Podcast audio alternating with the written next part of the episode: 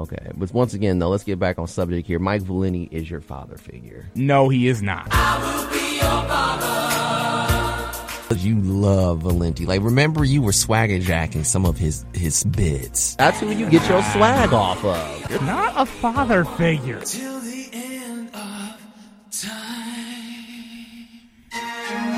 Let us be your sports father figure on our podcast with swag on SoundCloud and iTunes at WXUTs after further review.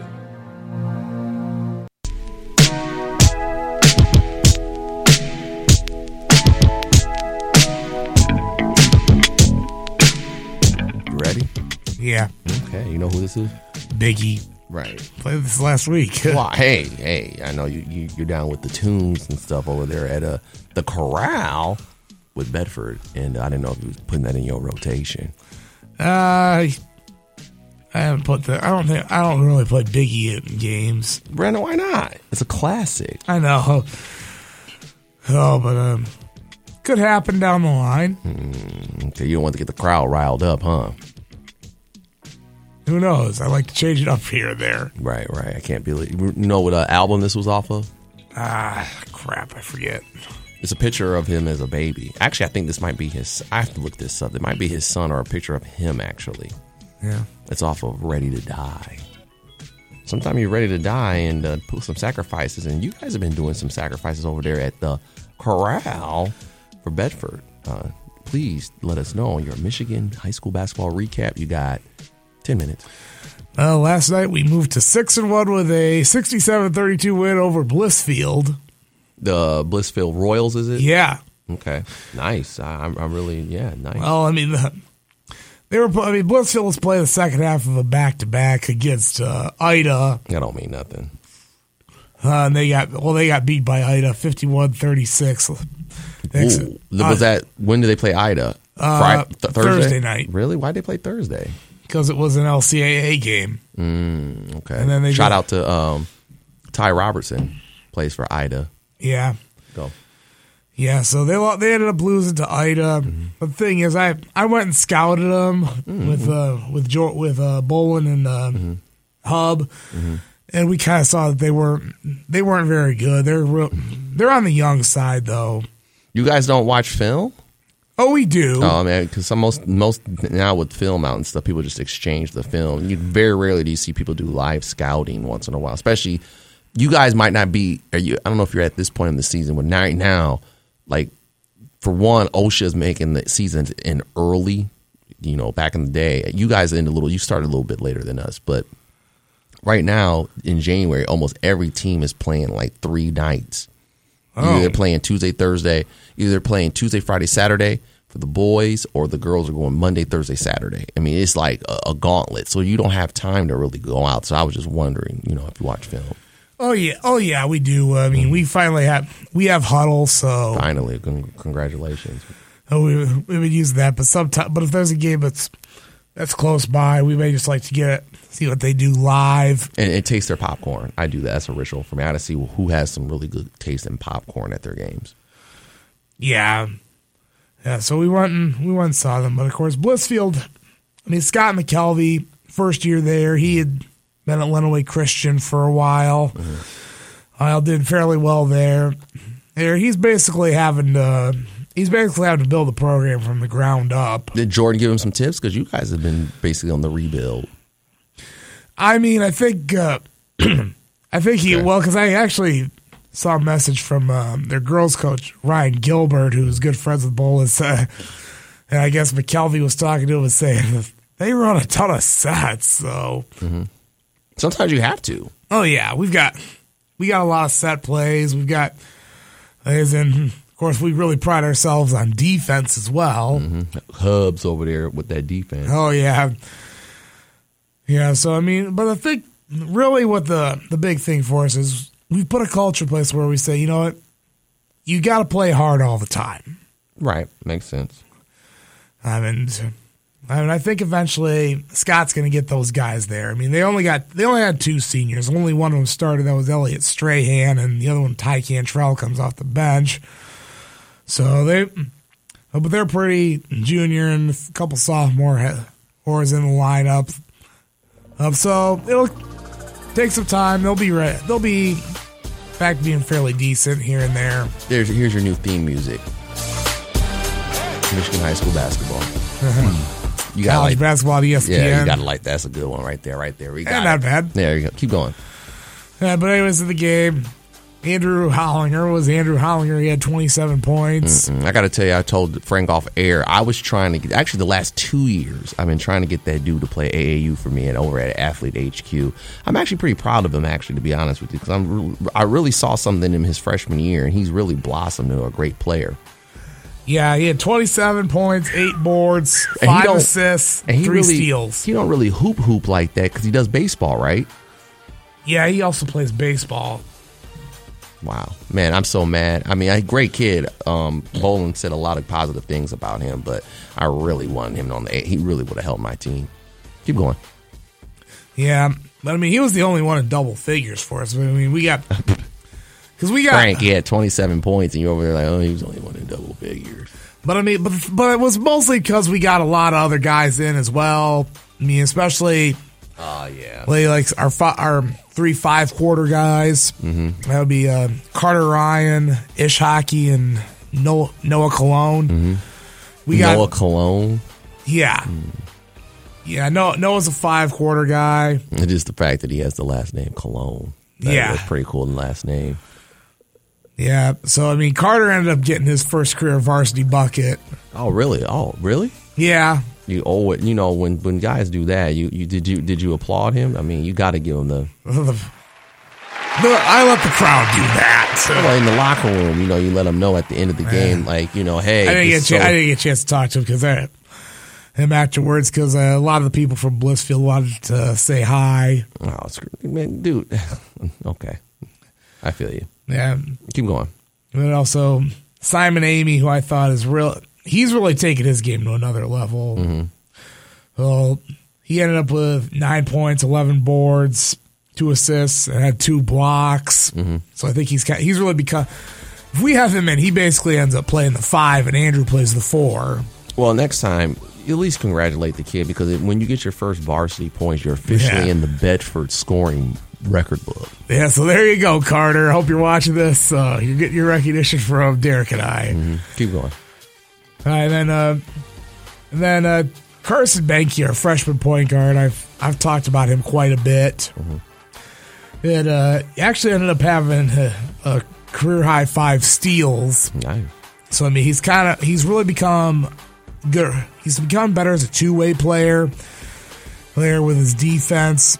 I mean, he only only had three points last night, but he's also he's been averaging four and a half assists per game. So he gets other guys involved.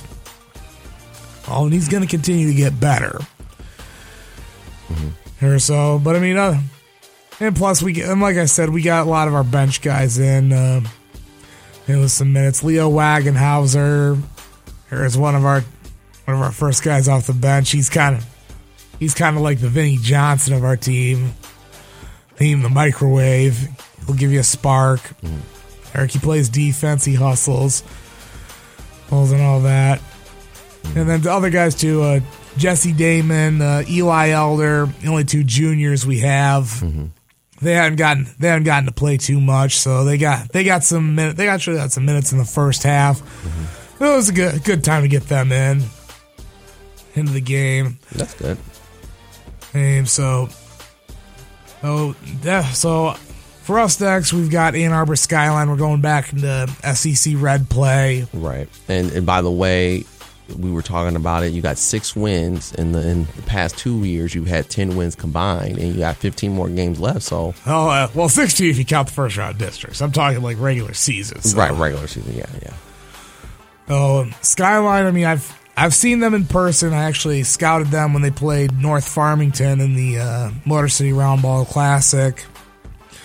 They- They've got they've got some big guys. Um, Sam Keeling, and uh, Jaden Potts on the wing. Uh, ben Steele is a kind of is a is a bigger guy who's a pretty good shooter. And then um, Ish Abdul Aziz, their point guard. He's the one who he had a buzzer beater against us uh, last year at the Corral when we lost them by one point. Uh, and he, all right, so we got to be ready for them. Um, but you know what? I honestly thought that they, the way they played against Northern, I thought it was like, oh well, maybe they they're pretty good. But then, well, thinking about it, Port Huron Northern did not do a good job of checking out on defense in the first half. I was actually talking to Austin Shell, a good friend of mine who used to coach there. He says, "Yeah, that's been that's been our kryptonite. It's just we can't re is defensive rebounding." And then the second half of that game, they decided to let Tyler Jamison, who was their best player, he signed with Fairleigh Dickinson and was uh, in the top five for Mr. Basketball in the state of Michigan last year. They said, "You know, we're just going to let him cook," and he was did. cooking. Wow. Okay. Keep going. We got about three minutes. And so it's back into SEC Red play next week Tuesday, and then we got a couple more out of conference games. We got Lenawee Christian at their place. Okay, so this uh, this is the Lenawee Christian of yeah, yeah, of days of old that had really that was pretty talented. Uh, they they're kind of down. They have a really good kid, Jackson Salenbien. His uh, you may have heard of his, sister. sisters Yeah. or yeah, Danny and Bree. One one of the two is at Gonzaga right now. I don't remember which one. So I mean, he's got. I've been reading he gets buckets, but the thing is, he does he doesn't really have much of a supporting cast around him aside from maybe Brandon Sumner. There, so we'll it'll be a, we'll see what happens there. Plus, it's, it's a small gym, so and we got to play. Then an interesting road trip we'll have on the seventeenth is to Stockbridge up in the southeastern part of Ingham County, Michigan. And I I really don't know what to expect from that one. Right. And I know that they last last year they were only about a five. They were kind of about middle of the road in the Greater Lansing Conference. And actually, you know what? I'll see if they're uh, what they're doing so far this year. Here, as I pull them up on the uh, MHSA website, they are.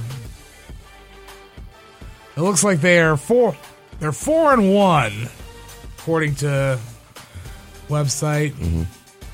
Uh, But I don't think they've really beaten. They haven't really beaten anybody that jumps out at me. They've got wins over Dansville, oh Lansing Christian, Webberville. They were supposed to play Hanover Horton, but that didn't. That got canceled. Wow. Kind of a shame. They they're gonna be playing uh, Olivet on uh, Monday night. That's gonna that's gonna be a tough one for them. Olivet is pretty damn good. In fact, Olivet beat Onsted in the uh, the uh, Spring Arbor Shot Clock Showcase. And Shot Onsted, clock showcase. yes, they actually yeah, it's a showcase at Spring Arbor where they do high school games. They give them like a forty five second shot clock Why 45 seconds? Well, or I forty. I, it's like some, mm-hmm. something like They're allowed that. to do that though, because I know Michigan doesn't have a shot clock rule. Yeah, I think it's just basically, and I, uh, mm-hmm. it's basically just doing it just to try it, maybe mm-hmm. experiment. And because I know there's been some coaches say we need a shot clock because we're tired of teams that play stall ball because it's crappy basketball. We'll play defense then. Well, yeah, I mean, it's a strategy, but I, not to go on a rant. We've had this on the topic on the show. Yeah. you got these teams out here that just want to play zone, pack it in. Because let's face it, in high school, you don't have the sharpshooters like you do in the college and NBA rings. Some of these teams want to be athletic. Let's be honest. Some teams have guys that aren't the greatest IQ, especially when it comes to playing defense and help side defense, and guys get burnt and stuff like that. So they play the zone, so you lessen the chances. Well, teams say have a counter strategy. If you're not going to guard us, we'll bring it out.